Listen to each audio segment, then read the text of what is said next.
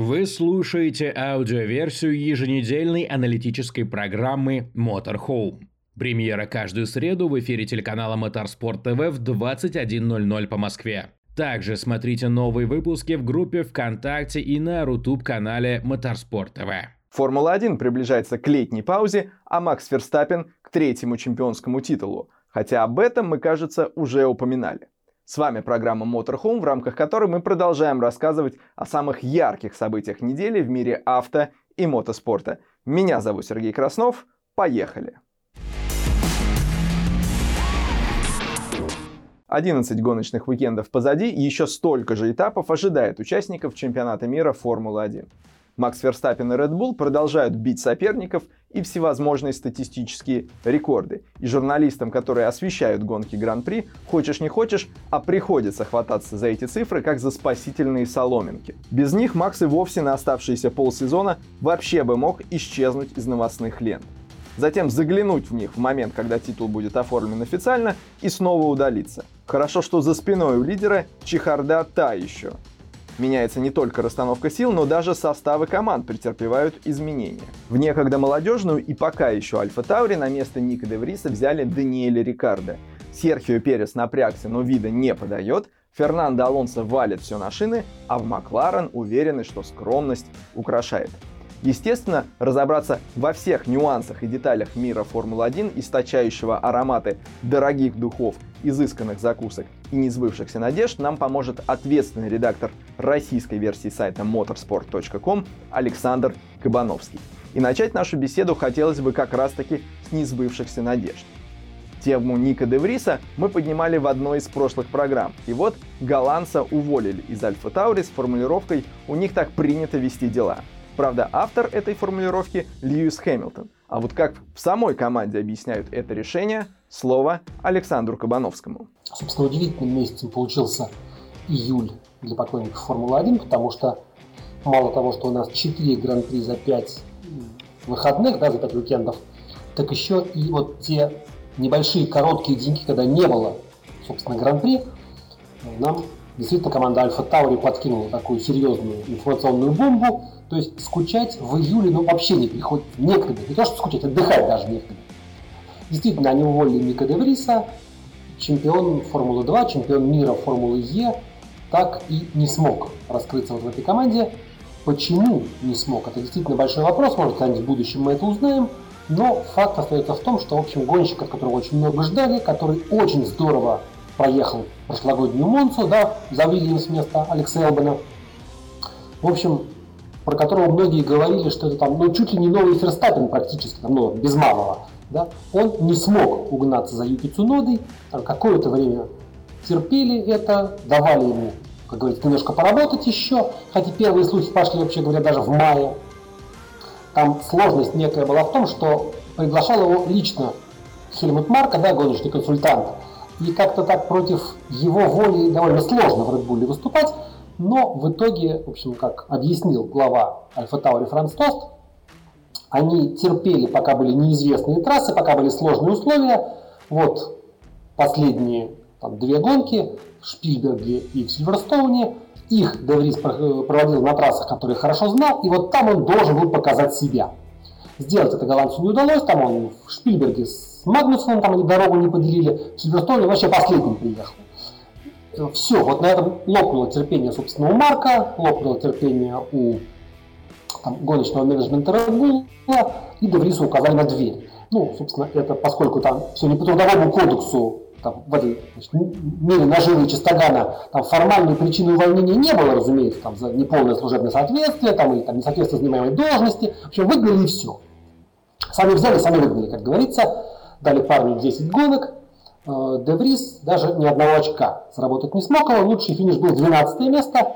Ну и вообще говоря, даже Франц Тост, который всегда очень жалеет своих пилотов, даже он, в общем, признал, что это закономерное решение. Так что здесь это вот одна из тех карьер, когда что-то где-то как-то не сложилось. Может быть, будь у Девриса больше времени, там, год или в идеале два, он бы нашел себя, раскрылся и помчался, но вот эти два года в Формуле 1 есть далеко не у всех, а у голландца не нашлось даже и одного полного сезона. Э, там жалели, что его уволили до домашнего гран-при, но опять-таки в команде сказали, что гонка в Занфорте открывает вторую половину чемпионата, а до этого времени уже ждать не было никаких причин. Можно предположить, что Рикардо пригласили вовсе не для того, чтобы он тащил Альфа Таури, или как там она в будущем будет называться, к успехам, а именно с прицелом на место в основном Редбуле рядом, ну или если хотите, позади Макса Ферстаппина. А полгода в юниорском коллективе дали как раз-таки для раскачки, ну или для того, чтобы расшатал стул под Пересом. Применительно к Редбулу любые кадровые теории заговора верны. Сколько их уже было, сколько еще будет. В общем, сколько они взяли молодых пилотов, скольким они помогли, еще большему числу они поломали карьеру. Да, это известно. Тоже такая история. Что касается Рикардо, то не было ни малейших сомнений. Собственно, с первого же релиза он вообще ни слова не говорил про Альфа Таура, он говорил только про семью Red Bull. И совершенно понятно, что действительно в младшей команде он, собственно, уже выступал в 12-13 годах, в начале карьеры. Вот тогда это было как бы правильным карьерным шагом. Сейчас это такая немножко вынужденная история. Рикардо целится в Red Bull, это понимают все, это понимает Перес, это понимает Хорнер, который прямо про это говорит. Да, собственно, многие именно с этим отчасти да, связали вот ту аварию Переса на первом же быстром круге первой тренировки в Венгрии. Вот. А, контракт Переса действует до конца 2024 года. В общем, сейчас как бы мексиканцу гарантирует этот контракт с той оговорочкой, что вот если он будет достойно ехать, ну, в Венгрию он проехал очень даже неплохо, заслужил похвалы и Хорнера, и даже Марка. Что касается Рикарда, точнее говоря, всего проекта Альфа Таури, есть одна довольно интересная история, что вот после смерти Матешица, да, собственно, основатели всей этой большой гоночной пирамиды Red новые вот эти вот успешные менеджеры, да, они решили перестроить, естественно, гоночную структуру. Ну, Red Bull пока не трогать побоялись, там, благо, все работает, все, причем работает прекрасно. А Альфа Таури вроде как хотят избавить от статуса молодежный. Это такой будет немножко другой фарм-клуб. Там планируется сделать все-таки сочетание молодого гонщика и более опытного наставника, да, чтобы молодежь не валилась так вот среди себя, как бы там было ей на что опираться. Вот. И под эту роль, в общем-то, Рикардо подходит неплохо. Все-таки ему там не как Алонсо, там не за 40, у него еще есть несколько сезонов впереди. Пока есть энтузиазм, пока его вот эта вот неизменная улыбка, как говорят, он смог перезагрузиться, отойти от вот тех сложностей, которые мешали в Макларене, что-то там все-таки не так у него складывалось. И пока вот по одному выступлению вроде бы все неплохо. Там другое дело, что была авария на старте, потом прорыв, там не самая высокая позиция на финише, но он сделал главное. Он объехал Цуноду и в квалификации в гонке. В общем, наверное, показал максимум возможного своей машины. Кстати, что интересно, а, хотя довольно далеко они были на старте, но в квалификации у Цуноды Рикардо выиграл 13 тысячных секунды. Ну, впрочем, на незнакомой машине после полугодовой паузы, это вполне неплохой результат. На этапе Венгрии некоторые изменения претерпел формат квалификации. В каждом из сегментов участники обязаны были выезжать на трассу на шинах определенного состава. Зрителям это, кажется, понравилось, а вот команды и пилоты смотрели в сторону этого нововведения с нескрываемой неприязнью.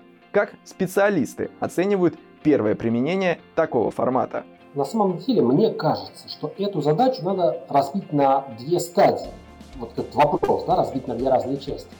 Первый вопрос – это сокращение общего количества шин на каждого пилота с 13 до 11 комплектов на уикенд. Понятно, что если у тебя меньше шин, значит ты меньше времени проводишь на трассе, да? То есть вот то, о чем многие говорили, что зрители, приходя на трибуны, особенно в тренировках, они видят меньше как бы езды машин по трассе, а деньги за входной билет остались прежними. То есть как бы для зрителей это не очень правильно. Вот. И здесь понятные причины этого, там, сокращение расходов, экологичность и так далее. Но когда у тебя вместо 13 привычных комплектов остается 11, разумеется, ты начинаешь в тренировках ездить меньше, потому что бережешь комплекты на квалификацию и гонку. И это вопрос, который еще, в общем, мне кажется, надо дальше прорабатывать. А вторая составляющая – это изменение вот этого набора шин. Раньше ведь как было?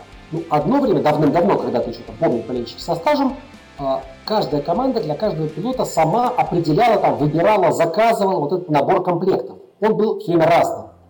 Потом, когда был вот этот коронавирусный период, когда нужно было экономить, решено было, что этот выбор будет одинаковый для всех.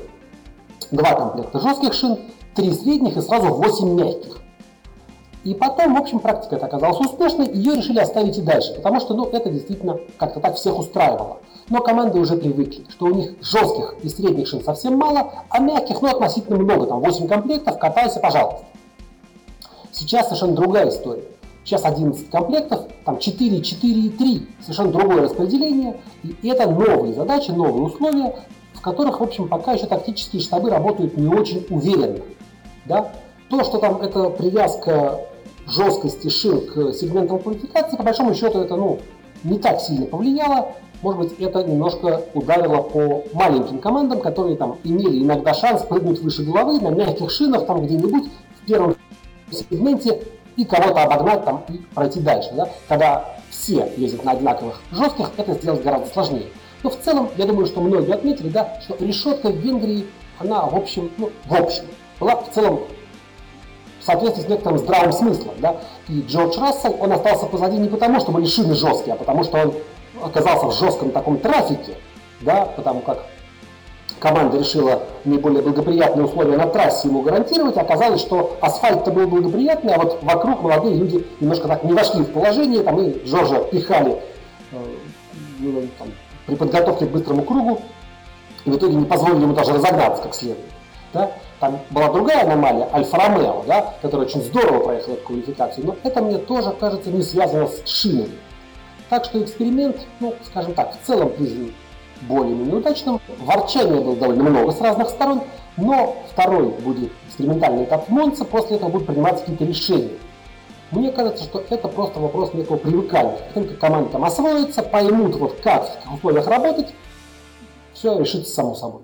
Еще не так давно все только и говорили о том, что если кто и сможет прервать череду побед гонщиков Red Bull, то это будет не стареющий Фернандо Алонсо и главная сенсация первой половины сезона Астон Мартин. Но вот сейчас Фернандо уже становится сложно зацепиться даже за подиум, о победе речи уже, кажется, не идет, а лучшим из остальных становится обновленный Макларен – сам Фернандо Алонсо пусть и не отрицает того факта, что гонку вооружений его команда конкурентам проигрывает, но все-таки кивает в сторону изменения конструкции шин Пирелли, которые, по его мнению, ударили в первую очередь по Bull и Астон Мартин. Неужели шинники из Пирелли настолько хороши, что могут одним единственным росчерком карандаша по ватману придержать тех, кто был быстр, сверх меры и помочь медленным и сирым? Ну, с одной стороны, мне, конечно, не хочется использовать известную аналогию про плохого танцора. С другой стороны, любые изменения автомобиля, любые изменения правил, даже погоды, силы ветра, влажности, чего угодно, они так или иначе влияют на всех по-разному. Ну, действительно могло такое случиться, что вот единая для всех переделка этих самых шин, да, более прочный силовой каркас при неизменных составах резиновой смеси, это могло действительно по кому-то ударить. Но совершенно верные эксперты говорят, что команды Формулы-1, они для того и существуют. Там вот эти 400-500 человек, они для того и работают, чтобы вот такие вещи не били по ним. Чтобы, ну, если уж не получается из этого извлечь там какую-то выгоду, хотя бы остаться на прежнем уровне.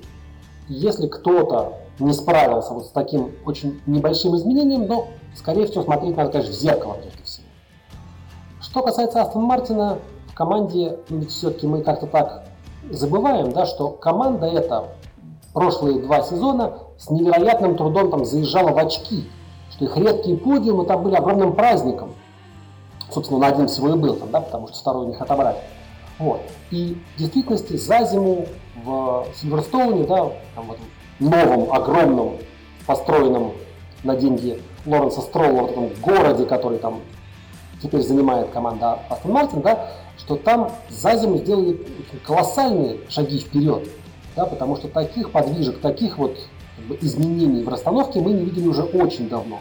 Чтобы команда, которая была там шестой, седьмой, восьмой по силе, становилась там, по сути, второй в пелотоне. Вот. Это они сделали. Они собрали команду конструкторов, вот они машину эту построили. Но ведь опыта борьбы в гонке доработок вот на таком уровне у Астон Мартина никогда не было. В прежние времена, когда это была там команда еще Force India, да, у них был очень лимитированный бюджет. Исходя из бюджета этого, там у них, помнится, были истории, когда даже там крылья разваливались на трассе, потому что они экономили и привозили их очень мало, да, в запчастях. Вот. Поэтому это вот какая-то такая новая история. то, собственно, о чем говорят часто и Хорнер, и Вольф, да, это умение бороться вот на таком уровне. Этого Астон Мартина нет. Они готовят новинки, да, вот это недавно понтоны с большими углублениями такие довольно странные приготовили. То есть они не стоят на месте. Но то, что было нормальным там, в глубине пилотона, там, в средней группе, что вполне позволяло быть конкурентоспособным, на уровне борьбы за подиум этого недостаточно. Поэтому мы совершенно точно видим, да, что у них был небольшой спад весной, они сделали шаг вперед к Канаде, Алонсо был вторым в Монреале на финише, но этого недостаточно.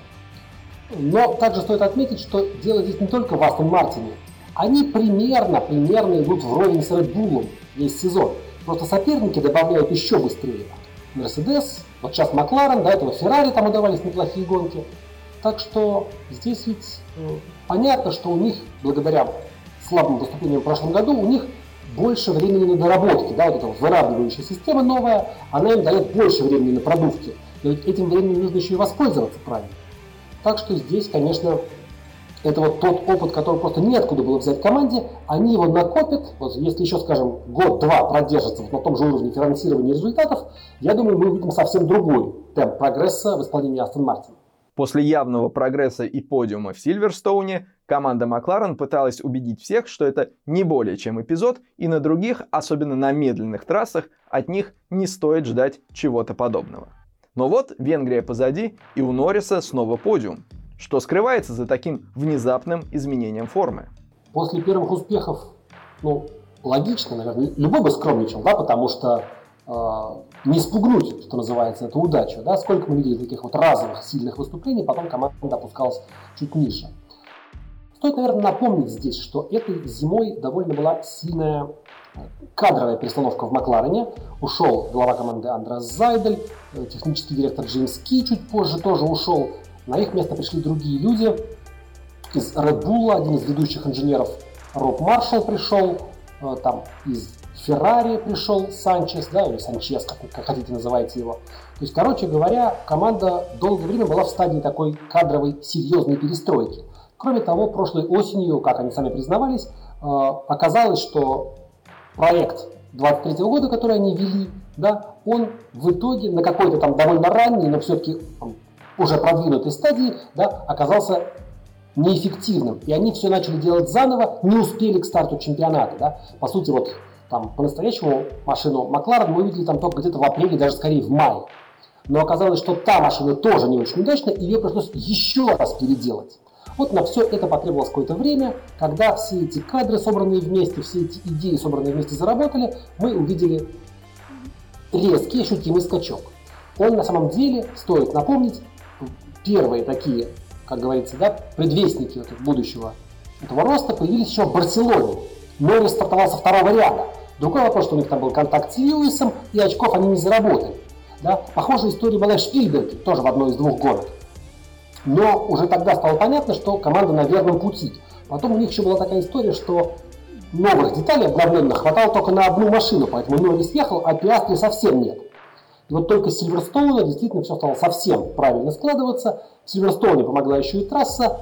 Ну а в Венгрии мы увидели, что это действительно не разовая история, а такая полноценная, в общем, серьезная работа, которая принесла свои плоды, свои результаты, есть, в общем, довольно весомое основание полагать, что, ну, может быть, не второй по скорости, да, потому что вот место второй по скорости команды, оно сейчас никому не принадлежит, там Мерседес, та же Макларен, Феррари, Астон Мартин, там в последнее время нам, да, отбирали друг у друга эту строчку. Но вот то, что Макларен останется теперь в этой группе, и будет регулярно сражаться за очки, а то и за подиумы, это, в общем, мне кажется, можно утверждать довольно четко. Благодарим Александра Кабановского и напоминаем, что оставаться в курсе всех событий из мира Формулы-1 вам поможет российская версия сайта motorsport.com. На прошедшей неделе случилось то, чего ждали больше месяца. Хотя для кого-то, наоборот, столь желанное и ожидаемое так и не произошло. Тут как посмотреть. Наконец стали известны окончательные результаты гонки 24 часа Лимана. Если точнее, то те результаты, которые были у нас на руках и носили статус предварительных, были утверждены и приобрели окончательный статус. Напомним, что наибольшее количество кривотолков и слухов входило вокруг победы экипажа команды Интер Европол в зачете ЛМП-2. Соперники не уставали намекать в приватных беседах и в интервью прессе, что прыть поляков не поддавалась никаким логическим объяснениям, а организаторы долго и нудно изучали некоторые детали, изъятые с автомобиля победителей.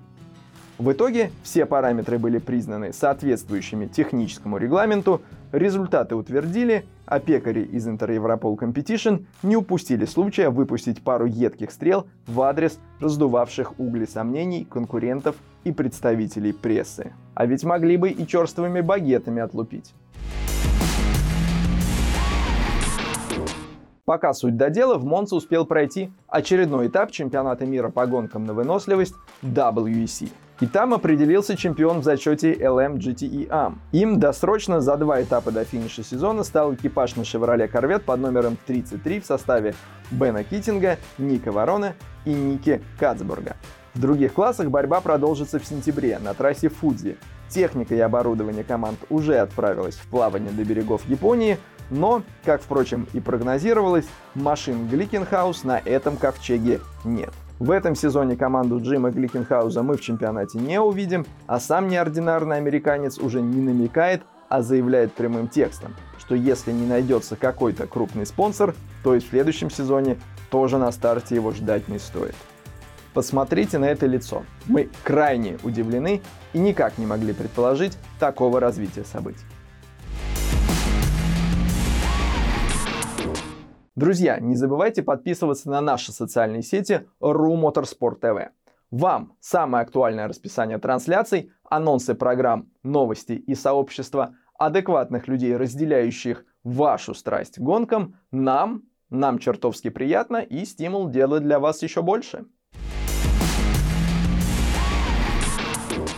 Не секрет, что в Формуле 1 споры между командой и пилотом могут возникать не только в разрезе каких-то тактических решений, когда заехать на пидстоп, какой состав шин поставить и стоит ли пропускать партнера, который is faster than you. Если все гоночные моменты улажены удачно и пилот добирается таки до призового подиума, может возникнуть вопрос, куда отправится трофей. Команды любят собирать кубки в специально отведенном месте на базе, а гонщики устроить мини-музей чаще всего где-то у родителей, чтобы свое жилое помещение не захламлять. Всем памятна история, когда уже стоявший на выход из Макларен Ален Прост, прокричав мысленно «Так не доставайся же ты никому», выбросил свой трофей в толпу болельщиков, хотя контракт обязывал француза все кубки сдавать Рону Деннису лично в руки. Не знаю, что по этому поводу говорит контракт Макса Ферстаппина, но в Венгрии ситуация решилась неожиданным образом, и не сказать, что сама собой. Об этом наш кадр недели. Веселящийся на подиуме Ланда Норрис возомнил себя Александром Македонским и легким движением расколол трофей Макса на две части. Одна теперь может спокойно отправиться в Милтон Кинс на базу Редбула, а другая в родовое гнездо Ферстаппинов. Остается только решить, кому вершки, а кому корешки. На этапе GT World Challenge Europe в Мизано состоялось не то чтобы историческое, но знаковое событие. Девятикратный чемпион мира по мотогонкам Валентина Росси, выступающий в одном экипаже с бельгийцем Максимом Мартеном, выиграл свою первую гонку в рамках этого чемпионата. На трассе, которая расположена всего в нескольких километрах от родного города доктора Тавулии, BMW с легендарными цифрами 4 и 6 к восторгу местной публики, большая часть которой также щеголяла в одежде и головных уборок с этим же числом нанесенным цветом, который виден из космоса, в одной из двух гонок уикенда оказалась лучшей из 42 участников, что, кстати, тоже было рекордным количеством для этапа в формате спринт. В восторге были все, в том числе, конечно же, и сам Валентино Росси. Отметим, что эта победа стала 46-й для WRT в спринт-гонках, а также если сложить дату, месяц и год, когда эта победа была достигнута, то в сумме получится 46. Вот такая вот магия чисел. Уже на этой неделе участники GT World Challenge Europe соберутся на Нюрбург-ринге, где пройдет очередной этап сезона в формате Endurance, а Формула-1 отправляется в Бельгию на легендарное кольцо Спа-Франкоршам. Подробности этих и других самых ярких событий из мира авто и мотоспорта обсудим через неделю в очередном выпуске программы Motorhome на телеканале Motorsport TV. С вами был Сергей Краснов. Пока.